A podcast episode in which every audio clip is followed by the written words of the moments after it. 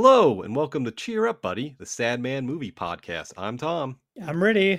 And this week we're talking about Iron Man 3, the 2013 Shane Black MCU film starring Robert Downey Jr., Ben Kingsley, Guy Pearce, Gwyneth Paltrow, Don Cheadle, and Ty Simpkins. Riddy, how you doing? I'm doing okay. I got back from Japan. We've talked about this trip a little bit on this podcast, but finally made it. It was pretty good. Super Nintendo Land is great. I hope to go with you soon sometime. We got to go. You went to Universal Japan. Was that kind of like the focal point of the trip? There were two focal points, two things that I really wanted to do when we went. One was the Ghibli Park, which is cool, but I don't know if I'd give it like a full-hearted recommendation. There isn't that much to actually do, even though like some of the things are pretty amazing. It's mostly a walkthrough, right? I've seen some videos online. Oh, yeah. I hadn't seen any videos. I tried to like keep myself spoiler free, and it is mostly a walkthrough.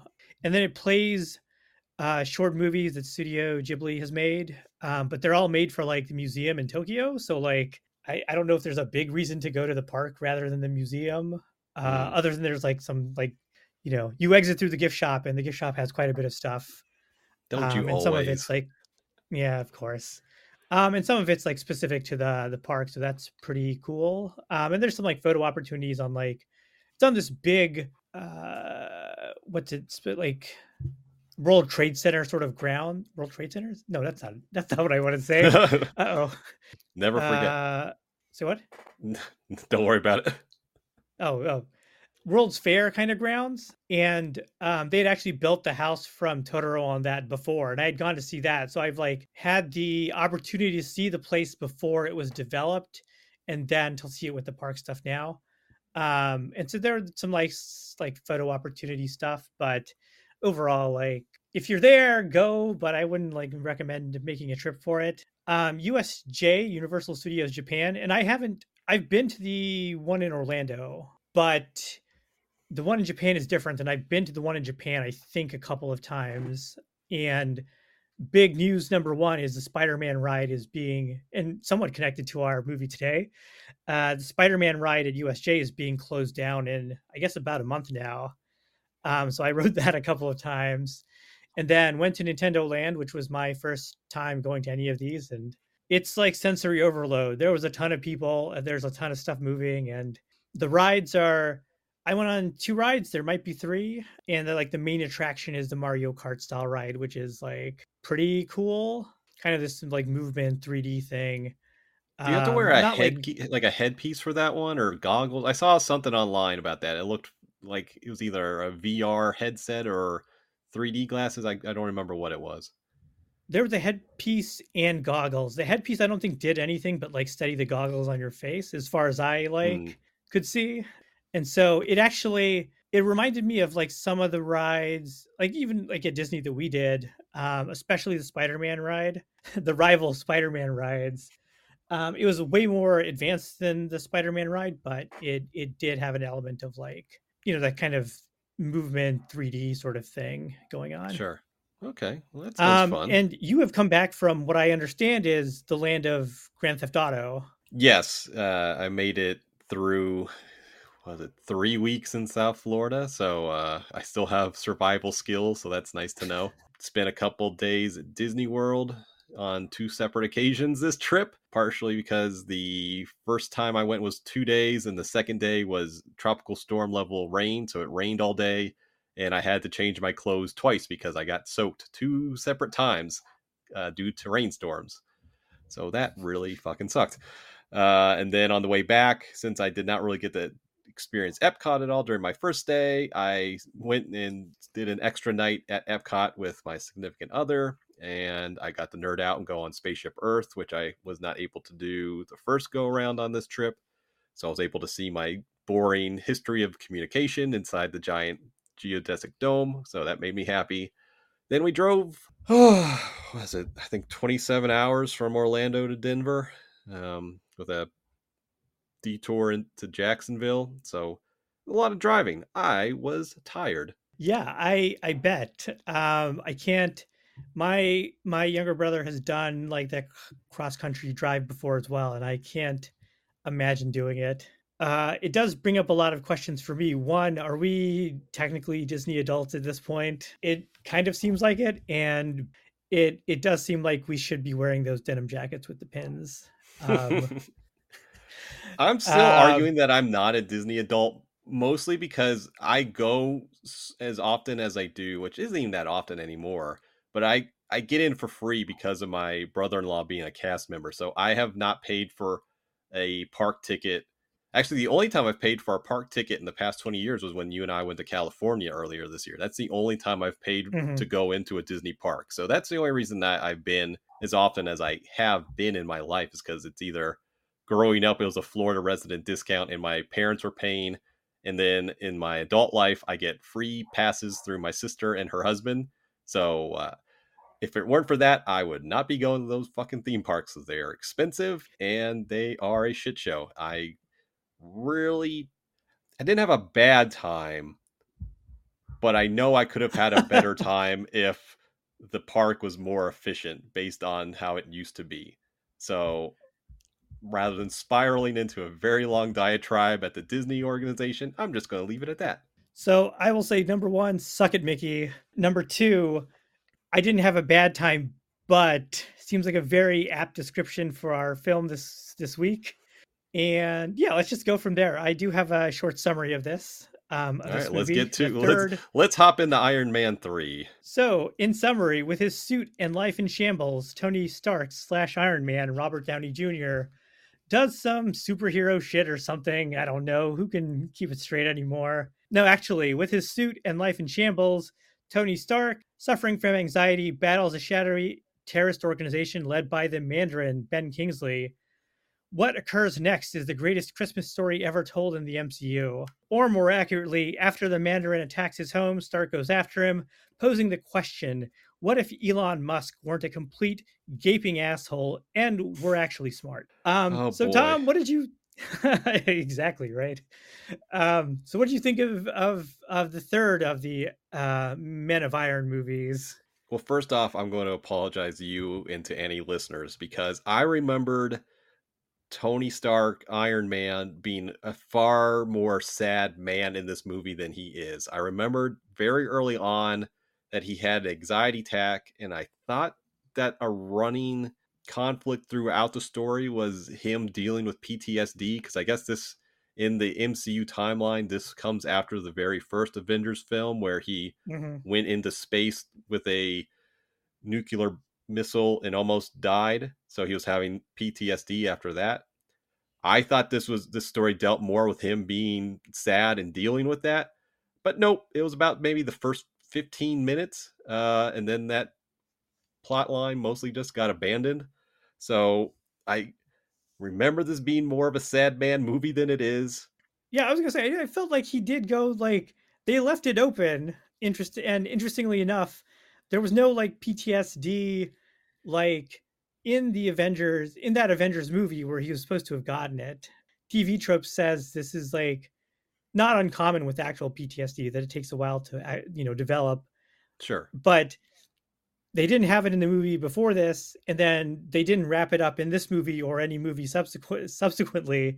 But I felt like there was 2/3 of the movie where he did like have these like anxiety or PTSD symptoms.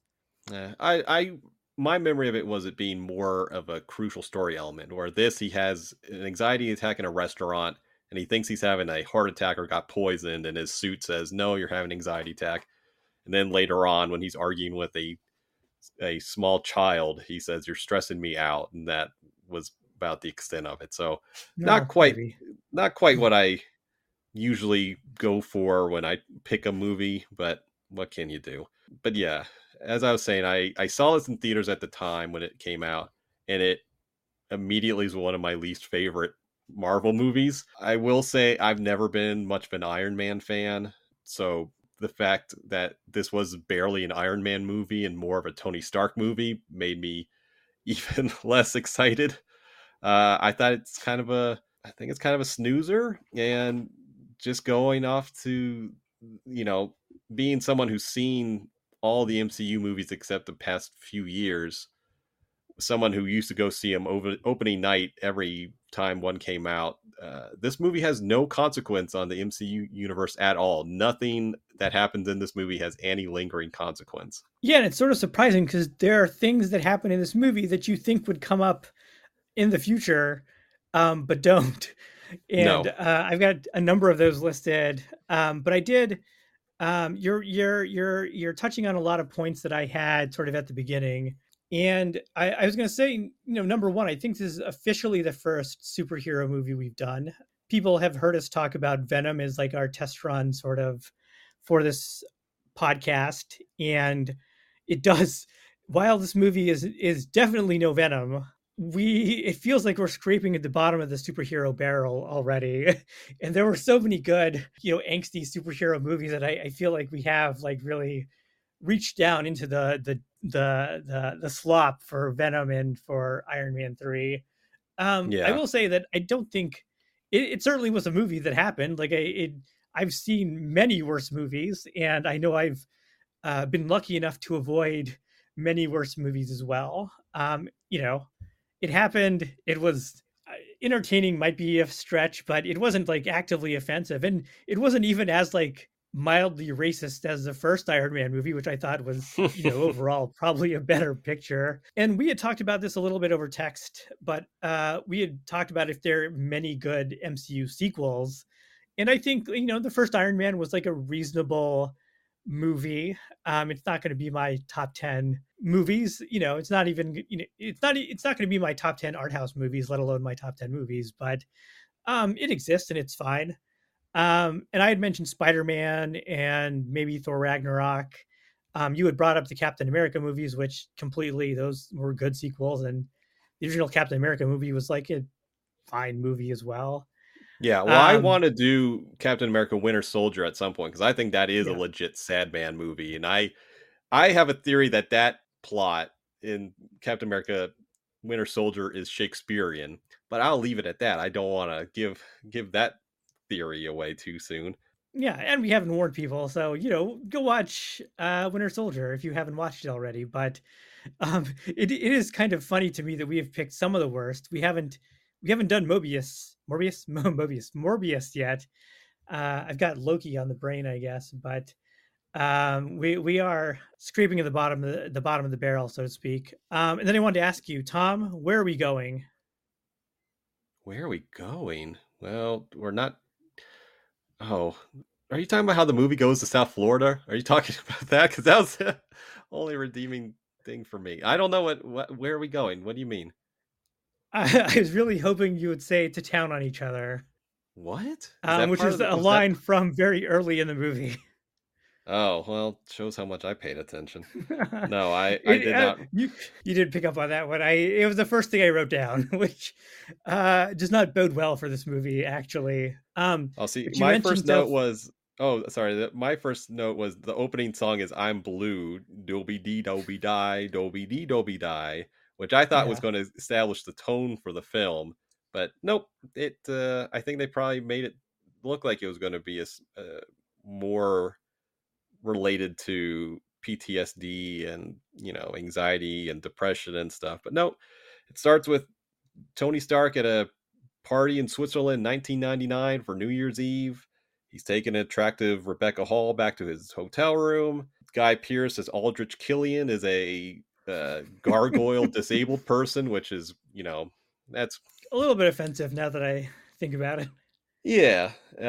Tony Stark tells him he'll meet him on the roof. So this Guy Pearce character goes and stands alone on a roof in winter in Switzerland for an hour with, I think he maybe had a cardigan on. So he really should have gotten pneumonia and died, but I guess they figure that maybe not superheroic enough. I don't know.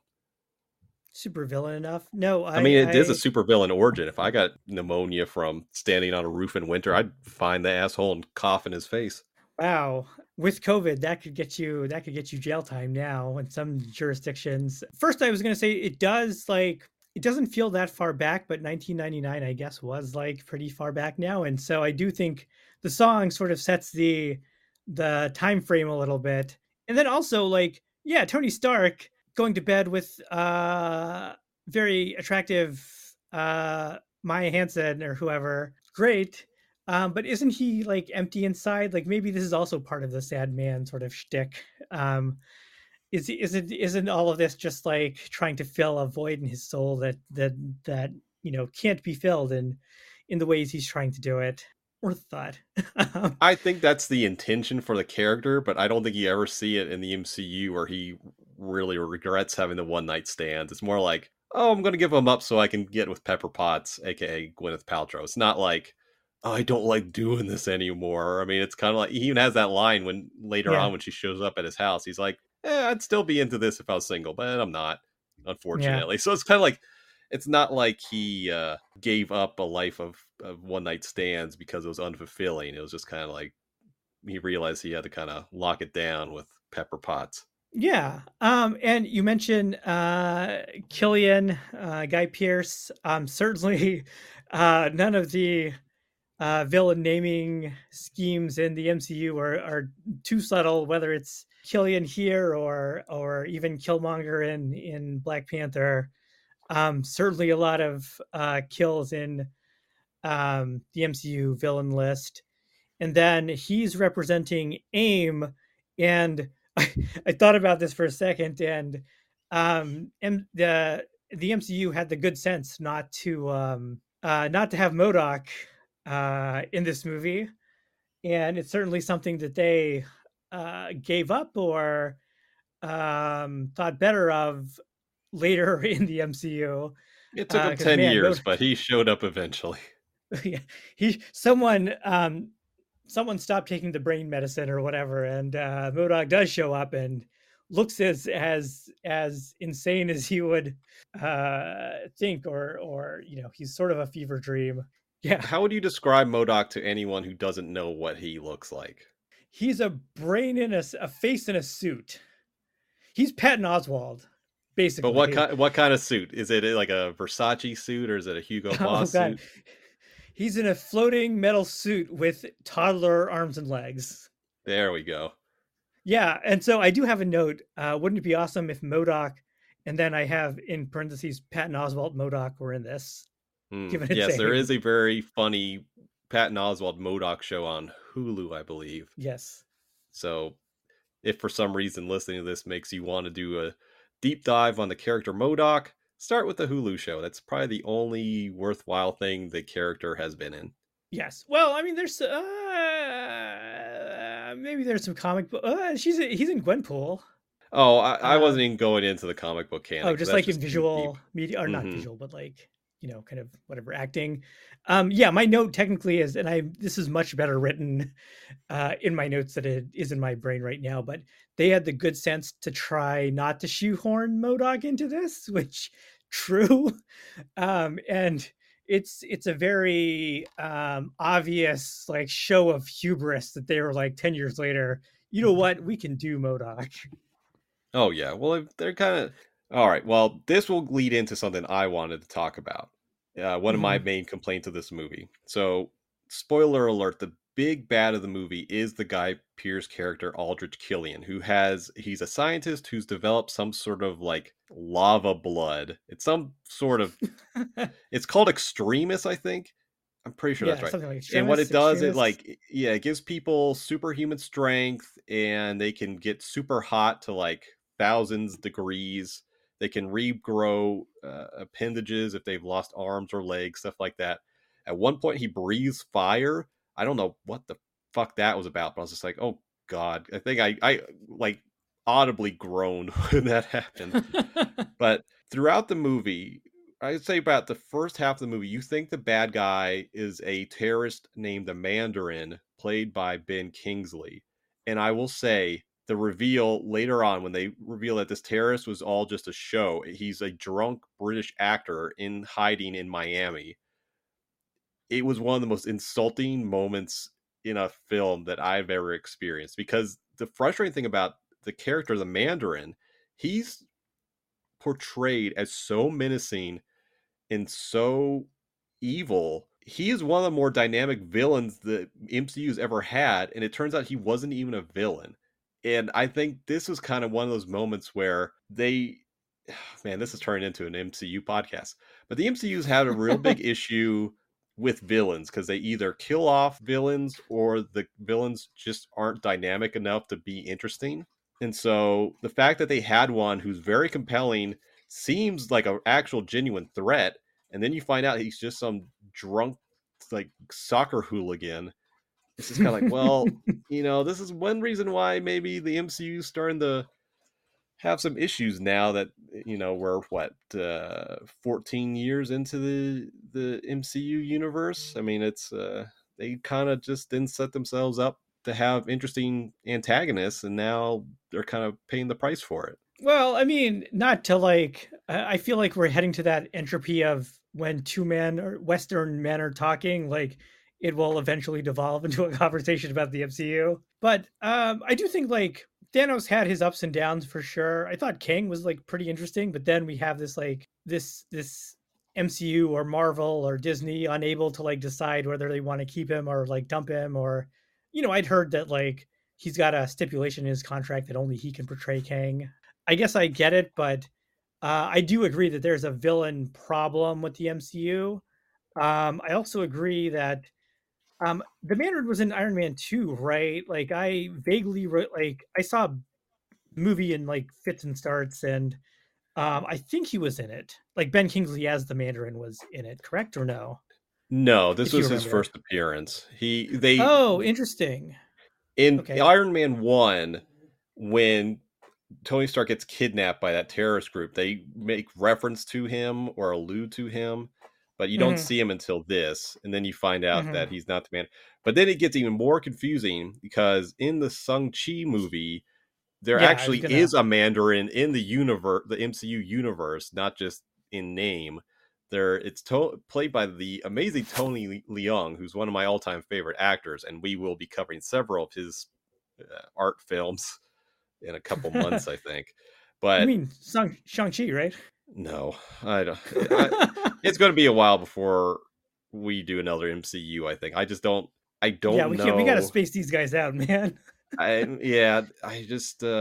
don't know if they're really going to fully fall into this niche that we're trying to make with film podcasts. And if we're talking about sad men, there's a lot more psychologically interesting characters to discuss than MCU heroes for sure.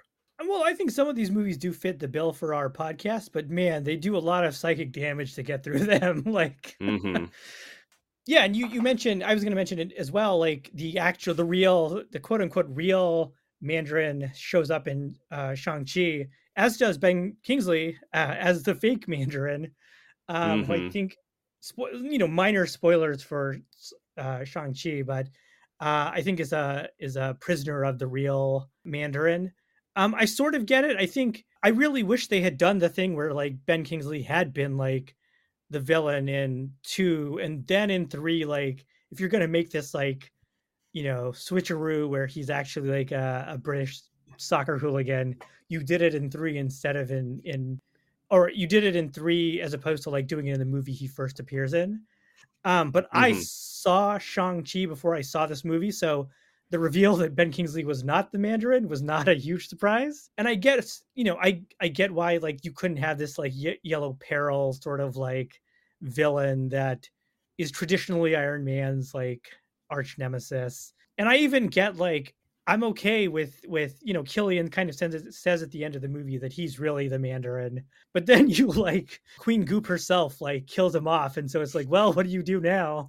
I feel your pain, I guess. I hadn't really thought about it because to me, like my first interaction with the Mandarin outside of like understanding that he was like this kind of terrible Yellow Peril sort of, you know, Marvel Comics villain was seeing him as you know, Trevor Slattery, the actor in Shang-Chi.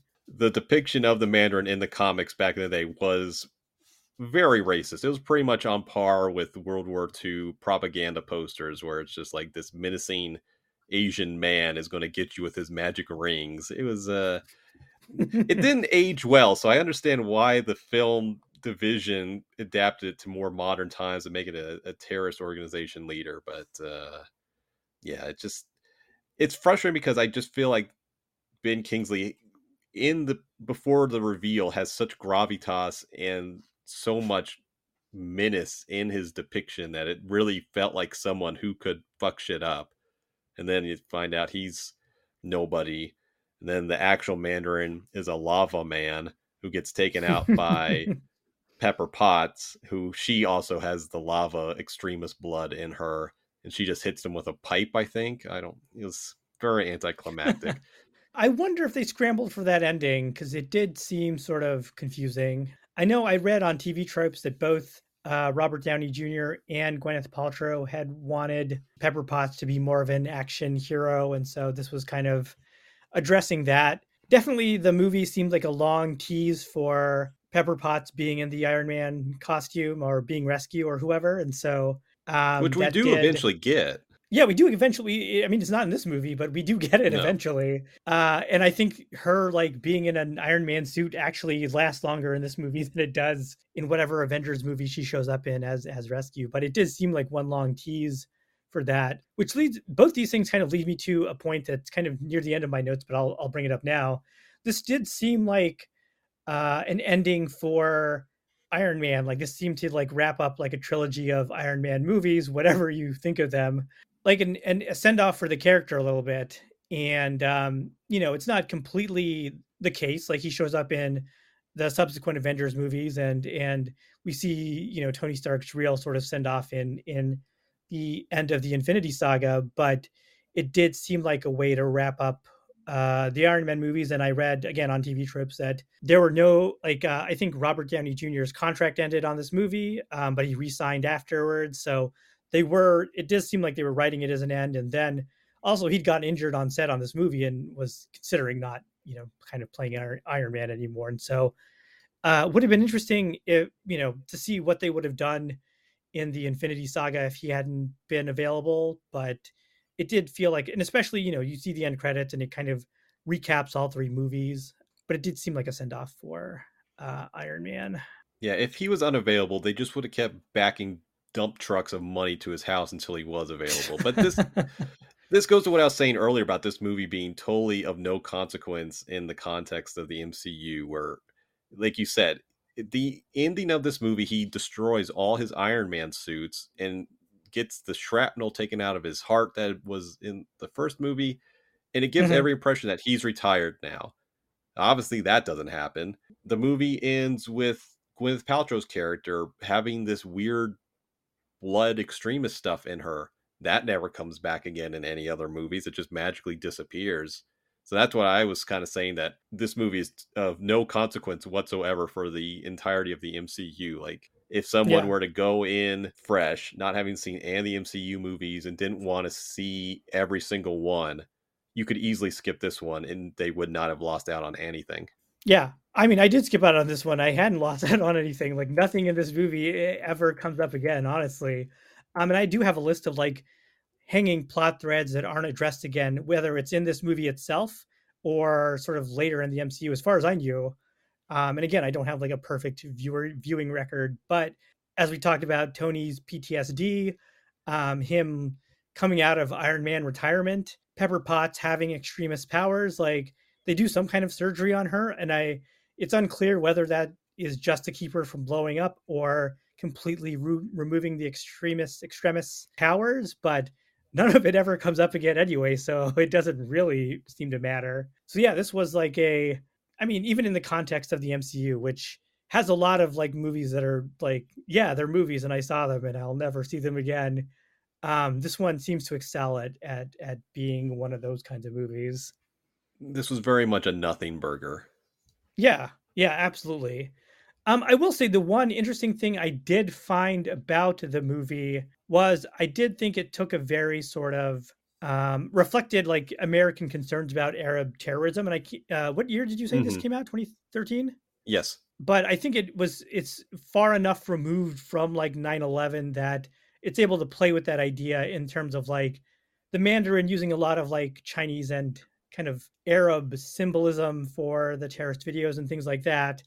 Mm-hmm. But all of it's fake. All of it's like put together by Killian in order to like kind of set people off in a way And he's really just covering for fuck ups, basically, with the extremist thing where the people who take the drug, I guess, blow up. Yeah, I did ultimately like that the reveal was that the ultimate big bad in this movie is a technology company, which I did enjoy that, but they didn't lean into it enough for me to be like, yeah, you got him. It was just kind of, everything was just sort of glossed over. Yeah, sadly, at this time, I think in 2013, Robert Downey Jr. was more the Elon Musk than Killian, whereas now looking back 10 years later, it's definitely Killian. The technology kills a lot of people, doesn't work like it's supposed to, and then he really didn't come up with. But I was going to say, you mentioned your reasons for this being one of the worst or the worst MCU movie, but I will say... No, it's not even... I wouldn't even say it's the worst. It's just... boring, but there are other ones. It's not even a bad film. It's competent, and there are sequences I like. There's the action sequence where his house gets destroyed by helicopters, which I thought was pretty neat. There was a Miss Chattanooga Christmas pageant, which I enjoyed as a horny man. He drives through the South. The climax of the film takes place in Miami, which I enjoy. I did make a note to myself, more villains need to live in South Florida, just based off personal experience. That is where there are a lot of villains down there. 70% of the Fast and Furious movies. I don't know, but it no. There's only one in Miami. Okay. But Roger Stone still lives in my hometown somewhere, so there's a lot of shitty guys. But I did make a note that I made a note to myself. Like every other rich asshole, Tony Stark is spending Christmas in Miami. Well, I was just gonna say this is the worst MCU movie because Bill Maher is in it, so there is that. Yeah. And then I have like this. Maybe you can answer this for me. Maybe you can't. But does DC exist in the MCU?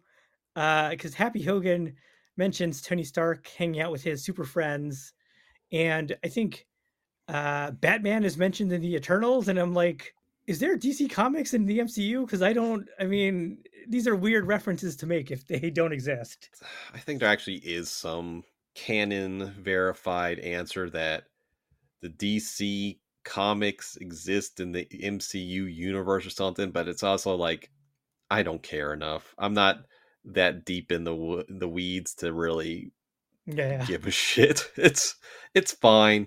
Let's just say the MCU has all the same cultural... It has all the same cultural references that we have in our world. Let's just go with that. No, that's fair. I mean, it seems a little unusual because you really have to like think about putting these like references in there to. And I definitely have not seen enough DC movies. I guess it's not quite the DCEU yet, except for Blue Beetle.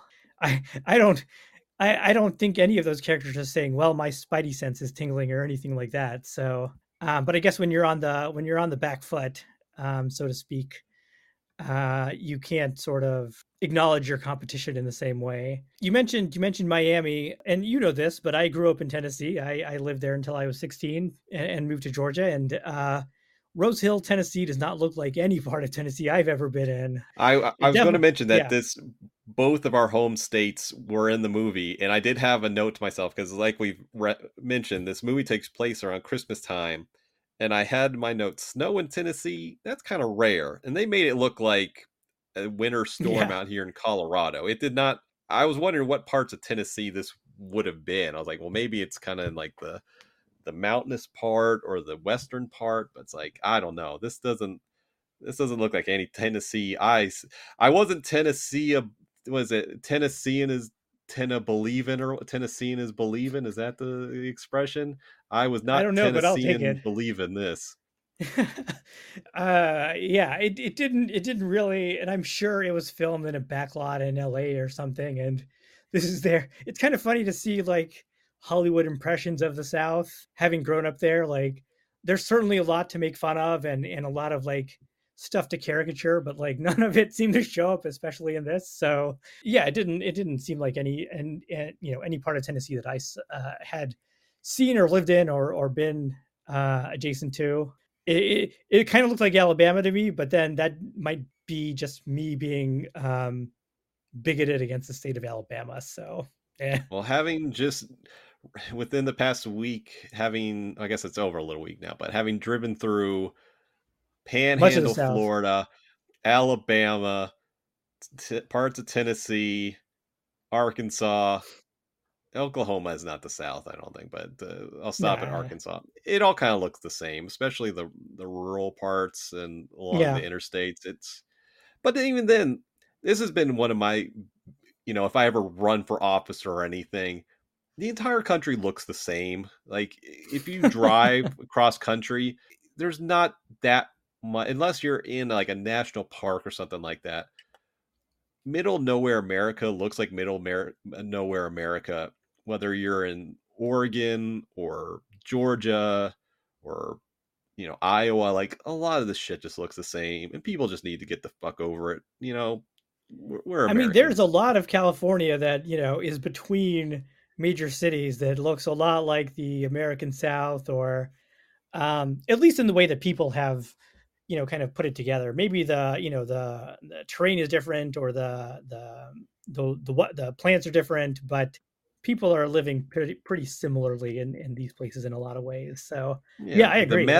The meth is meth, fentanyl's fentanyl, wherever you go, it's not that much difference. What other questions did I have for you? I was going to ask, do you think Don Cheadle ever sees like Terrence Howard, like at a party or something, and just flashes his MCU money at him? Because it does seem like, if nothing else, Don Cheadle certainly made some money from taking over as Rhodey.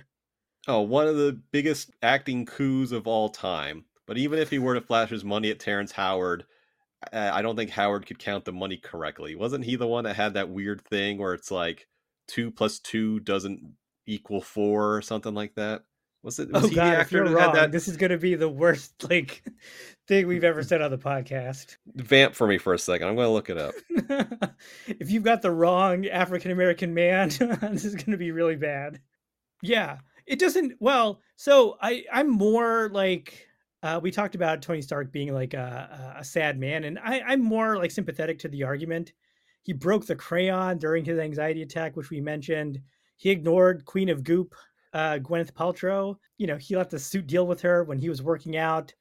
And then it doesn't seem like a genius move to tell your archenemy your address while your girlfriend is there. Although I guess this was like a Batman Gambit kind of thing where people would believe he's dead, and then he could like, I don't know. I didn't understand the extent to which there was a plan for him, or he was just mad that Happy Hogan was in a coma and was speaking out of turn. But yeah, I think somebody tried to kill his best friend. I like to think that if someone tried to kill me, you or one of our other friends would be like, "Hey," I would take my samurai sword and I would be living I'd be on a quest for vengeance. That is true.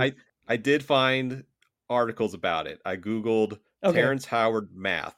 I am not a racist. Okay. From the Independent.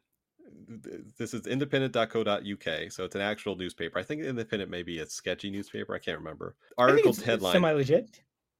Terrence Howard thinks 1 × 1 = 2. Has a secret system called teriology. So I am right. I did hear something about this where he's got some weird math setup. So I'm not a racist. Was this after he left the MCU? Like if I saw the movie that Don Cheadle was the money that Don Cheadle was making in my role that I left because I thought Robert Downey Jr. was making more money than me, and I deserved more, I would also like, it would also break my brain in a way that I was like, math, how can math be real if our eyes aren't real, you know? Exactly. Don Cheadle was a good choice for a couple reasons, probably. Yeah. You know, I think he was a much better, it ended up for the best. Yeah. Except unless you're Terrence Howard. Well, you know, we can't all win in life, but he's still doing pretty well. He's still working, I'm sure. I'm sure he still has more money than either one of us will ever have. So both of us combined. Yeah. So he's doing okay. Neither of us have been in a celebrated kind of, you know, indie art house movie. So yeah, we're punching up. We're not bullying them. Plus, he'd kick our ass too if we ever met him. Yeah, this is, notice how I have not been saying where I live now, because I know Terrence Howard could use that information to find me and kick my ass. Terrence Howard, if you're listening to me, you're multiplied, buddy. 1 times 1 equals 2. Yeah, 1 times 1 of me equals 2 fists. Deal with it. I did like... Hey, Sherlock, MIA is back. MIA backwards is AIM. This is the smartest man in the world. I wonder if that was a reference to him being in Sherlock, but that's like, that was a terrible joke that was going around on Reddit for years, where people were like, oh, I want Robert Downey Jr. to say to Benedict Cumberbatch, I want him to say, no shit, Sherlock, and it'll be the funniest thing ever. And it's just like, I'm very cranky this episode. This movie. Well, we had to watch this movie, I think, is the upshot. No, and I will punch down here for a second. If you tools could write movies, you'd be doing it. So, So yeah, please, you know, we don't need your hilarious Sherlock jokes in these movies. Lowest hanging fruit. I will say, Killian's organization. It's employing veterans. It's not like completely gender neutral or equal, but it's diverse. It's working towards gender equality. It's racially diverse. It's hiring people both in STEM and the liberal arts. And so it did seem like a very progressive organization, especially compared to, you know, whatever Tony Stark is running at this point. I have to say, I would have preferred if this movie was AIM, if it was AOL Instant Messenger. If it was like, was it chatbot, or it was I wish I could remember the name of it, but there was some sort of like chat AI you could IM back in the day, like Life Child, okay. Or I don't know. Sure, if this had been a precursor like artificial intelligence movie, that would have been far more interesting. But going off that, do you remember what your AIM screen name was? I don't remember at all. It wasn't my name, I don't think. And I spent like all people our age in America, I spent a lot of time on AIM. Far too much time on it. I wasted so much of my life being on AIM. Yeah, just being like, when is this attractive girl gonna like come back from being away, and like, how do I like respond? Wasted years of my life doing that. So much wasted time. I mean, granted, I probably wouldn't have been doing anything else otherwise, but man, I wasted so much time just making sure I was online if I was home, just so a random girl in New Jersey that I met and had a huge crush on would talk to me some. That and picking song lyrics for your away status message. Oh yeah, that yeah. Makes me wonder, what do you think Tony Stark would have used as his away message for this movie? I mean, I have some quotes. Quote, screw it, it's Christmas. Whatever. And then, of course, the one from the beginning of the movie, where are we going to town on each other? So, you know, all of these seem like potential Tony Stark away messages. So the only quotes I have from him in this were, I'm a piping hot mess, which that probably, you know, and then the other one was, you experience things and you can't explain them. I'm sure there's some sort of like Pink Floyd song that probably says that more eloquently. Sure. And I think he probably wears a Pink Floyd t-shirt at some point in the MCU, doesn't he? No, he's more AC/DC guy. Yeah. Well, he liked the 80s rock, you know, so I think Pink Floyd's a little more 70s, but I remember him having that. I think, well, no, I don't think he had it. I think it showed up in Thor Ragnarok because it was on whatever the... Oh, yeah, the Duran t-shirt. Yeah, exactly. Well, you know, another thing, though, they did age lock Tony Stark in this movie because the post-trailer sequence is him trying to get therapy from Bruce Banner, which, as Bruce Banner says, I'm not trained in this, I'm not that kind of doctor, but kudos to Tony Stark to trying to get some sort of therapy. But he does say, in 1983 I was 14, or was it 84 and 15, but whatever it was, he was born in 1969, which obviously was a, I wonder if that was a nice joke on the writer's part. But I'd always kind of wondered how old Tony Stark was supposed to be in the MCU stuff. And then I was trying to think when he, so if he was born in 69 and what he dies in, what's the canon year he dies in the MCU, like 2022? Is that what it was? It's not 20, but he ends up being, there was that time skip in the MCU. So it's like ahead of us, but I don't know if that was before or after the Infinity Saga. So he died when he was in his mid 50s. So he had his daughter when he was 50. So now I have to wonder if his daughter was like in vitro, like some, you know, they probably need it because Pepper Potts is probably not a spring chicken too. Yeah, but she has all those health tips on Goop, so I'm sure she's like fire. Yeah. How did she have a baby if she had extremist blood? Maybe they fixed it. I don't know. Maybe that, maybe that would allow her to have a kid because they would be like repairing any damage that the child rear bearing would. Well, I read the article on Goop, and I think she eats a placenta every day, and that like fixes her uterus. If I understand anything about both Goop and the female body, which I do, I think that's how she does it. Tony Stark developed a Fabergé egg that she could stick up her vagina that would neutralize the extremist powers. Yeah, they don't show you that part in the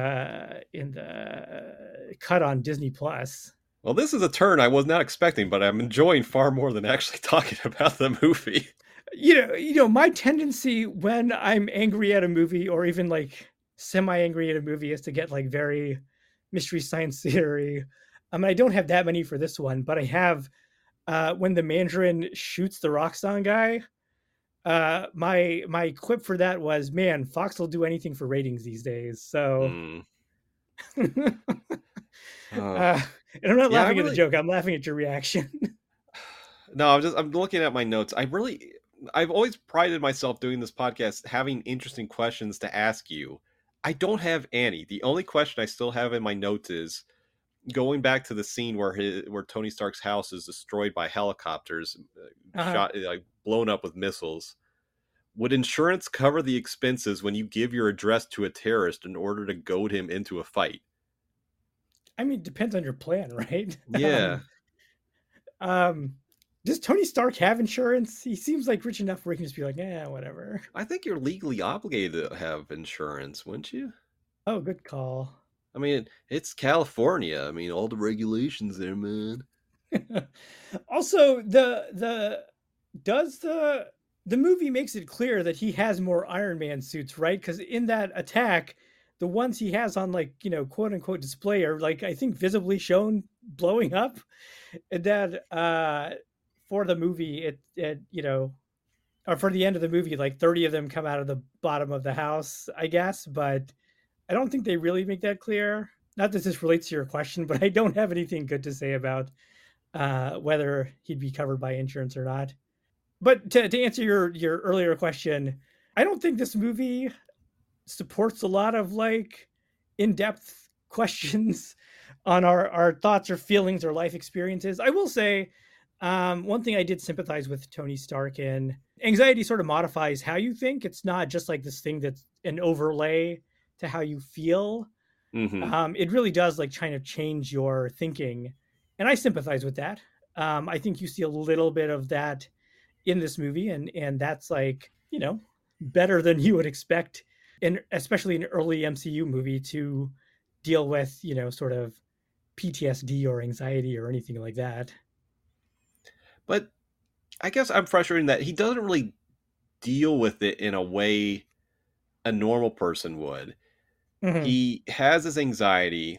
He's having these flashbacks to when he almost died, and he kind of placates it or kind of like suppresses it by building he ends up building 30 or 40 suits of armor, of Iron Man armor, which I guess it's a productive use of time, which I wondered before this movie came out if they were going to go into the alcoholic backstory of Tony Stark that was in the comics for a long time. That's one of the more seminal Tony Stark Iron Man storylines, was that him drinking so often resulted in him having to give up the Iron Man suit. And that's actually how Rhodey got introduced to being a superhero. He was Iron Man for a hot second until Tony Stark sobered up. But I was thinking about that while watching it yesterday, because I do remember seeing, I don't know if I ever read the storyline. I was probably too young to read it. It came out, I think, before we were born, or like when we were really little. I can't remember. But I distinctly remember the famous cover where Tony Stark is sitting at a vanity mirror with his helmet off, sweating and looking terrified, in an open bottle of like Jack Daniels next to him on the vanity counter.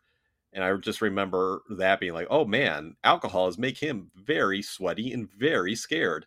And I feel like that kind of left an impression on me as a small kid.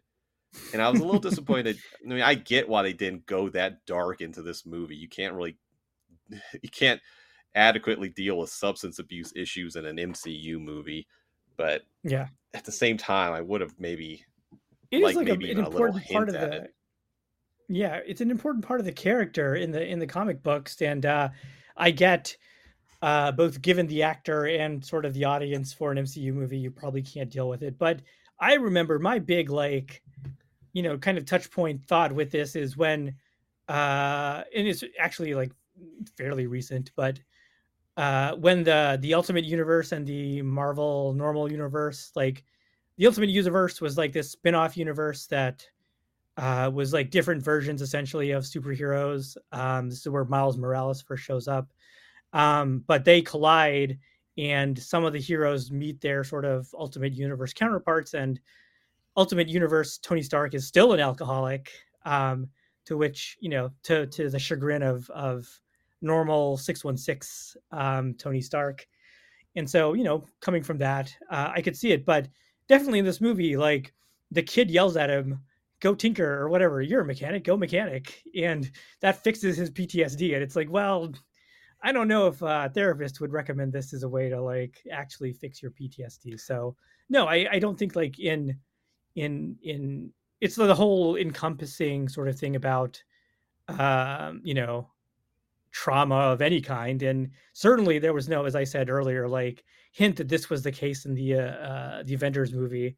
I think the thing he gets, the alien wormhole flying to space whatever thing, kind of played for like either laughs or a thrill in the Avengers movie, even for Tony himself. And then now it's like this like source of his trauma, but meh. well, I'm glad you mentioned the kid, because that's another one of my most annoying tropes in Marvel movies now, is that every kid is a goddamn scientific genius. Like this kid is a little engineer goober. He's like, he built like what, a marshmallow gun? Was that what his Spud gun, I think. Potato gun. Okay. Yeah.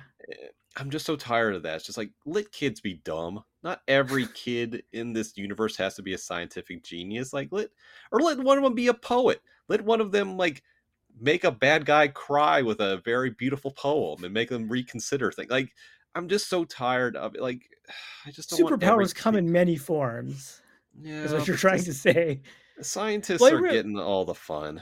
It brings to mind immediately Wakanda Forever, and how they really are trying to, they shoehorned Ironheart into that movie with no like real purpose other than like to set up the Ironheart, which they need given that Tony Stark is now gone from the MCU, spoiler alert.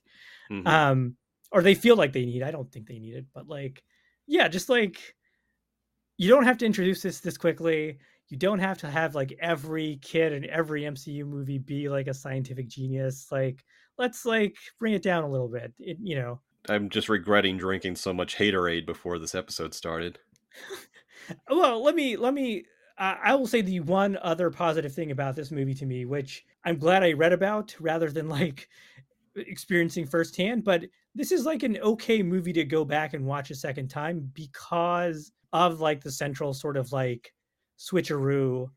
And I got a lot of this from TV tropes. I didn't notice this because this was the first time I watched it, but once you learn that the vice president is in on sort of the plot, mm-hmm. like you see him like reacting before he should react, like he knows what's going to happen before it happens. The Mandarin sort of pauses when the president calls him to save that Roxxon guy's life, because he doesn't know what to do because it's not in the script. And so like there's a lot of like these little details, like all the guns that are near the Mandarin are like fake airsoft guns, and if you can tell an airsoft gun from a real gun, which I can't, you know, you can see that he doesn't have real guns on him. So there's a lot of like little details that kind of show that there is going to be this switch, that he's not really, you know, quote the Mandarin, or he's not, something is not as it seems. So like, I like movies like that, that are like, you watch it again and there's another layer. Like this is not very deep for a, you know, a second layer, but I do like movies where there is like, you know, sort of it improves on a second watching a little bit, but I don't think this one improves enough to warrant that second watching. No, I'm glad you mentioned that, because the actor who plays the vice president is Miguel Ferrer, and I love his character in Twin Peaks. He played FBI agent Albert Rosenfield, and I just looked up some of his... So in the world of Twin Peaks, he's a very minor character. He just shows up here and there, but he's a jackass pacifist. Like, he just has really mean comments to people, but he doesn't want to fight anyone. Let me see. Oh, so my like philosophy on life. Yeah, so he comes in to do like autopsies and stuff in the context of the Twin Peaks series, but he has one line: I do not suffer fools gladly, and fools with badges never. I want no interference from this hulking boob. That's talking to the town sheriff. I'm trying to see. Oh yeah, so someone tells him, I've had just about enough of you and your insults, and this is one of the better ones, better his comebacks. Oh yeah? Well, I've had about enough of this small town filled with morons and half-wits, dolts, dunces, dullards, and dumbbells. And you chowderhead yokel, you blithering hayseed, you've had enough of me. He probably gets punched in the face after saying that. I like that. I want to say that to someone. But he does have a beautiful line about pacifism, though. I'm trying to find that. Oh, I think I just found a meme about it. There we go. I'm just finding filler at this point. Let me see. While I admit to a certain cynicism, the fact is that I'm a naysayer and hatchet man in the fight against violence. I pride myself in taking a punch, and I'll gladly take another because I choose to live my life in the company of Gandhi and King. My concerns are global. I reject absolutely revenge, aggression, and retaliation. The foundation of such a method is love. And then he tells the guy who had punched him earlier that he loves him, which I guess that does sort of relate to this episode, where I don't know what Tony Stark would have done if he was a pacifist. I guess he never would have made Iron Man. So I guess this doesn't relate to the movie at all. I can't see Martin Luther King Jr. building an Iron Man suit. Is the honest takeaway from all of this. I'm going to be honest though, the world would be a better place if MLK had an Iron Man suit. I totally agree. Like, unlikely to have been assassinated if he had that suit is. You know, my guess, my what if scenario. Speaking of Gandhi, Ben Kingsley, like, you know, you didn't like this switcheroo for the Mandarin, but I did. It did really get to show off like Ben Kingsley's, you know, serious sort of, you know, Shakespearean actor background, and also his ability to be an Academy Award winning from the Gandhi role. Yeah, I think so. But his ability to also be in what we might generously call garbage, and especially like playing sort of a white man who's playing sort of an ambiguously brown person. I wanted to look this up.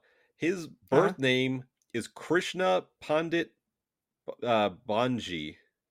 Yeah, so he's half Anglo, half Indian. Is he? Okay. He plays a lot of like ambiguously brown people. So he was like in Prince of Persia. He was in some other movies like, and this happens a lot. I watched this one movie on Netflix where Danny Pudi, who's like half Arab and half like Swedish, played an Indian person. And so like I don't get me started on like America and like how we deal with like casting Asian and brown people, but you know, he's basically half Indian, but he does play a lot of like Anglo people playing like brown people. Oh sure. And so I did like Well, I didn't like it. I didn't care about it one way or the other, really. But I did like that Ben Kingsley got to both like be super serious and do those very like cool sort of Mandarin, video ransom notes or whatever you want to call them, warnings, and then also play this like very ridiculous Trevor Slattery actor as well. You know, it's if Ben Kingsley needed work, it's good for his demo reel is what I would say. Oh, sure. I definitely understand why that role would appeal to an actor, because you kind of get to do the full range in this movie. I just thought in the context of the story, I just thought it was a little too goofy, which yeah. I don't know. Well, the whole... Maybe I should have known since it's a Shane Black movie, but you know, so few aside from James Gunn, a lot of directors don't really necessarily get to put their personal imprint on a movie, but this is maybe one of the exceptions where this definitely feels more like a Shane Black movie than a Marvel movie. I wouldn't disagree. Like, the movie came off as funnier than I are trying to be funny. I don't know if I'll say funny, but funnier than I expected. And again, like looking it up after watching it, like TV Tropes mentioned that like the advertising for this movie was a lot darker than the movie actually turned out to be. Mm-hmm. And that's what that's what upset me. I'll impart this little bit of I guess knowledge. I don't know. I'm tired. I can't think of the right words. But a couple of years ago, I took a class with the author Min-Jin Lee. She wrote that book Pachinko that got turned into a series on Apple. Mm-hmm. The best piece of advice that I got from the class I took with her was appropriately setting expectations. And we're talking about I think the workshop focused mostly on the opening of novels or stories, but her big advice was you got to let people know what kind of party they're going to attend with your work. And the example that she uses, like, all right, if you invite friends over for a dinner party and you tell them it's going to be a taco party and then they show up and then it's a sushi party, it doesn't really matter how good the sushi is. If people are really excited to eat tacos and there's no tacos, they're going to be disappointed. And that has always kind of stuck with me. And I think about it a lot in the media that I consume. But I think if I had had that knowledge going into this would have explained to me at the time why I was frustrated with this movie, because like you said, the marketing was darker. It definitely seemed like it was going to be this kind of Iron Man versus sort of worldwide terrorist organization, which would make sense based off the character and where the MCU was at that time. And then to have it turn out to be this big switcheroo where it's just like this goofy guy. It's just like, this isn't what I thought it was going to be. This isn't what I want. And I think that's why I had issues with the movies, that they led me to believe it was going to be something that it wasn't. And some people, I know a lot of people, this is one of their favorite MCU movies because they like that turn and they like the fact that it's a more character-driven story, more so than a superhero story. But man, it's just, I just didn't expect it to be it's not zany. It definitely doesn't reach those levels, but it's like, it's a little goofier than I would want it to be. I think zany's maybe a little too far, but like you have that situation in towards the end of in the movie's climax where he calls the 42 suit, and it comes to him and then like kind of hits the side rail or falls apart as it like gets close or whatever. Where I think that's where I get the whatever quote from. It did seem to like it was trying to be funny. Like I don't think, when I think zany, I think maybe Bugs Bunny, but this, this wasn't quite at that level, but it came sort of close. Yeah. And MCU always has that little element of humor in it. That's what kind of separated it from the Zack Snyder. Yeah. From the DC stuff, which is just too dark and bleak, but like that scene where the suit does get hit by a semi on, I think that's Biscayne Boulevard, if I remember correctly. But there was that one funny too. Yeah. Oh yeah, there were multiples. That's right. But it's not that I'm adverse to there being any sort of humor. It's just it just wasn't this wasn't the party you were expecting, so to speak. Yeah, and it's, I don't know, and that's why I just feel, because this, like you said earlier, this is one of the worst MCU. Like you thought I was saying that this is one of the worst MCU movies. I don't necessarily want to go that far. It's just one of my least. Well, favorite. there's some real clunkers in this oeuvre to this point now. Did you see? Yeah, did you see the Marvels? By the way, I haven't seen it yet. And I feel bad because I want to support our collective girlfriend Brie Larson, and I want to support Eddie, Muslim American, Pakistani American superhero in Kamala Khan, and I didn't do it because just I'm so burned out on the MCU. Between that and like having Disney Plus, I'm like, I will surely watch it when it comes on Disney Plus, but I really can't drag myself to a movie theater, go through it's not even really fun to go to the movie theater anymore these days. No. And to go through all of that to see a movie that I'm tepidly excited about, it's hard, and I hate to say it, but I think, even another MCU Spider-Man movie, I'd probably go see it, but I'd still have these same questions. Whereas Across the Spider-Verse, I was I will see that movie day one. I will see the first showing I can make it to. I will see it in IMAX. I will do whatever I have to do to see it. And I did not feel, I don't feel that way with the MCU movies. No, I definitely, as a now 40-year-old man, I think it's maybe a good sign that I don't feel any sense of urgency to go and rush out to see an MCU movie in a post-pandemic world, especially when we're in a time of year where it's, I caught a head cold while traveling, and I'm glad that's all I got. I mean, this is not really a great time where I could comfortably go to a theater and be like, oh, this is fine. I like how we also took this is the movie we picked when you have a head cold and I am jet lagged, and we're both sort of yeah. Well, I have to say, we're probably going to hear from the lawyer because we signed an NDA about us being a throuple. So, Oh, sorry. Sorry, Bree. Get ready. Bree doesn't play around. Sorry, Bree. Yeah, she does. Again, she's Captain Marvel. So, she doesn't play around. Any parting thoughts on Iron Man 3? I had a couple. They're not that important, but go for it, because I've got nothing. I have one. Nothing we've said about this movie has been that important. No, this episode, sadly, I think is inconsequential as the Iron Man 3 movie. Yeah, no, but I think this is why we do this kind of movie occasionally, because we get to talk about other stuff. I remind you of our Venom conversation. Very little of it was about, well, some of it was about Venom, but a lot of it was about Spider-Man, who doesn't appear in that movie in the slightest. You mean we took something that wasn't interesting and instead talked about something that is interesting? How dare we? How dare we? What was I going to say? Oh, when Tony Stark asks the kid for a digital watch, I definitely was not in a 2013 mindset. And was thinking like a smartwatch, like an Apple Watch or something like that. Mm. And then he gives him the Dora the Explorer watch, Dora the Explorer watch. And I was like, oh yeah, those are digital too, right? You can call that a digital watch. Mm-hmm. But any kind of whatever, I don't know. It's been 10 years, and in some ways we're in a very different place. We're in a much different, worse.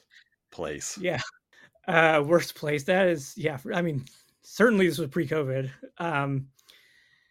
It's interesting to think about the parallels between the snap and COVID. Certainly that wasn't planned. There's no way they could have, planned that out unless COVID came out of the lab in, Disneyland. But something to think about that we probably shouldn't and won't think about for this podcast, at least. And then the last thing I had was the use of automatic weapons in this movie. Who the fuck needs automatic weapons ever for anything? What kind of deer do you need an automatic weapon for? And so my note here was, I don't want to get on a rant here, but, you know, gun control, whatever. Why do we need automatic weapons? I don't get it. I don't know, man. I don't know. Which leads me to the final thought. Why do we need Iron Man 3? I don't think we did. I don't know, man. I don't know. No, the final thing I have in my notes was the question that I ask at the end of every episode. What can we learn from this sad man, Tony Stark? And I wrote an answer to myself, which is this is what I wrote last night. No real clue. Nothing really changed for him. Do you think that's an accurate assessment? Yes. Well, no. I do think things change for him within the context of this single movie. But if you look at the larger context of the MCU, nothing changed. This movie was at best inconsequential and at worst, like maybe like mildly retconned out of existence. Yeah. I mean, I guess you could say by the end of the movie, he became more mindful of his partner's needs, but I think that's being very generous. That's only after she got experimented on and he thought she died in a fire pit, and then she magically came back and saved the day. I have the phrase paint by numbers ending written down. We didn't talk about it very much, but that ending where it seems like Pepper is going to die, or Pepper has died and then comes back and, you know, beats the bad guy. Like, I don't have necessarily a problem with her beating the bad guy. I'm not like, you know, some alt-right troll or whatever, but she didn't really beat the bad guy in an interesting way. And her seeming to die and coming back to life is the most kind of paint by numbers ending you could, you know, put together. That's very low on my list of things that bugged me on this movie. That was fine. It was fine. The movie's fine. Everything's fine. Yeah, it exists. I don't care. Like, I saw it once. It didn't really, maybe like Ben Kingsley's performance in this will, you know, stick somewhere in the back of my brain. But other than that, like, I have no feelings about this one way or the other, and that's like, to me, that's a little bit damning, but you know, whatever. I am reminded of one question I forgot to write down, but it's also mostly because I think I figured out the answer. Who do you think is more famous at this point in time, George Bailey or Tony Stark? Right now in 2023, like on a cultural, and that's why I forgot to write it down, because like, of course it's fucking Tony Stark. Like, some people know. I'm just saying, there's no George Bailey action figure, you know? Oh, there's gotta be. I mean, sure, I'm sure there is. At some point between the release of It's a Wonderful Life and now, probably. But right now, like on sale in your local Walmart, Amazon, whatever, it seems unlikely. There's a Wonderful Life George Bailey figure available on Amazon. Damn it. Price range $16 to $99. It looks it looks kind of like a Barbie. You've screwed me again, George Bailey.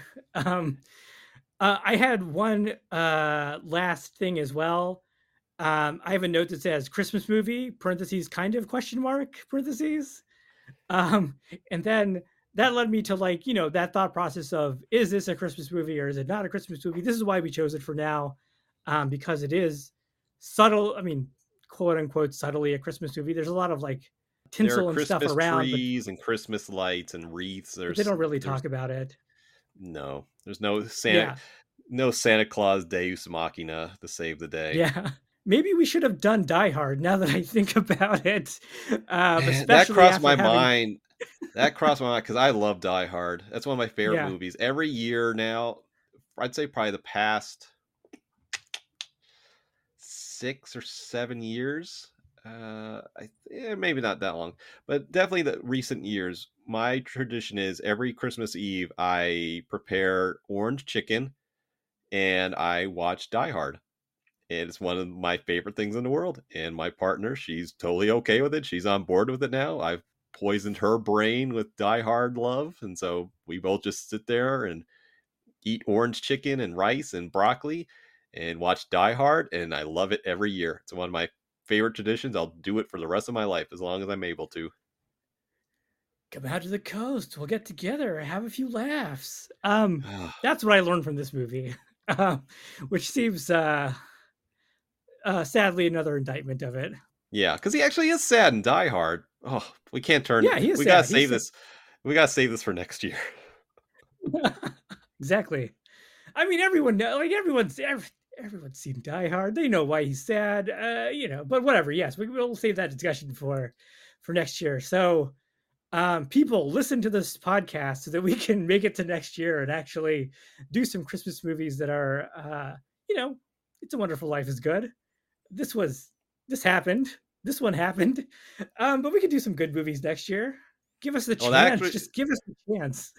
That reminds me, I have a question for listeners. Do you want to know what we're going to listen to ahead of time? Because as it is, usually Riddy and I have an idea of what our next movie will be, but we are not always dead set on it.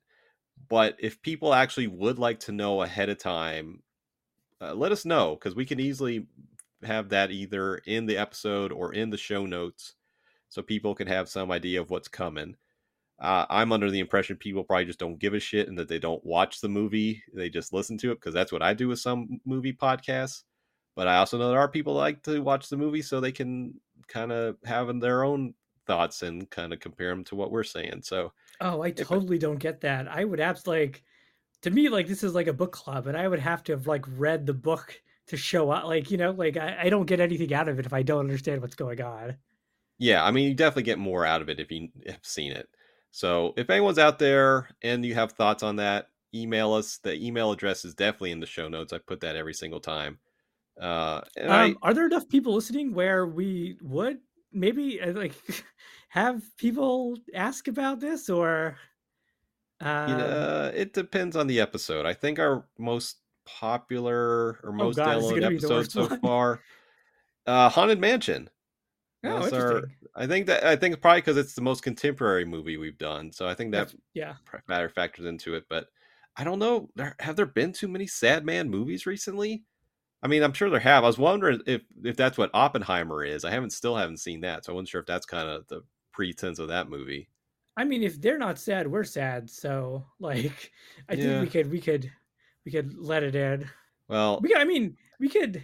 It maybe doesn't count. Again, I still haven't seen it. I've been waiting to it's finally on. I was either going to buy the cheap 4K Blu-ray or watch it streaming first, but haven't seen Barbie yet. But given that Ken seems to be sad, we could maybe sneak that in somehow, even though it's not quite the letter of the law or whatever you want to say. I rewatched Barbie while I was home to watch it with my parents. It may be my favorite movie of the year. Granted, I don't think I've seen... Well, no, I've seen a decent amount of movies that came out this year, but Ryan Gosling's performance is just so funny in it. I just can rewatch it every couple weeks. And the "I'm Just Ken" song, it's an earworm. I have to watch it on YouTube every about once a week. You know what we could bring in? Not that it's actually a good movie, and maybe we should space this out a little bit, given just that we're on the heels of Iron Man 3, but the Mario Brothers movie would actually fit our criteria pretty well. Oh yeah, they are sad sacks in that, aren't they? At the beginning, they're very sad sacks. Yeah, I guess we can. Well, with that infectious enthusiasm.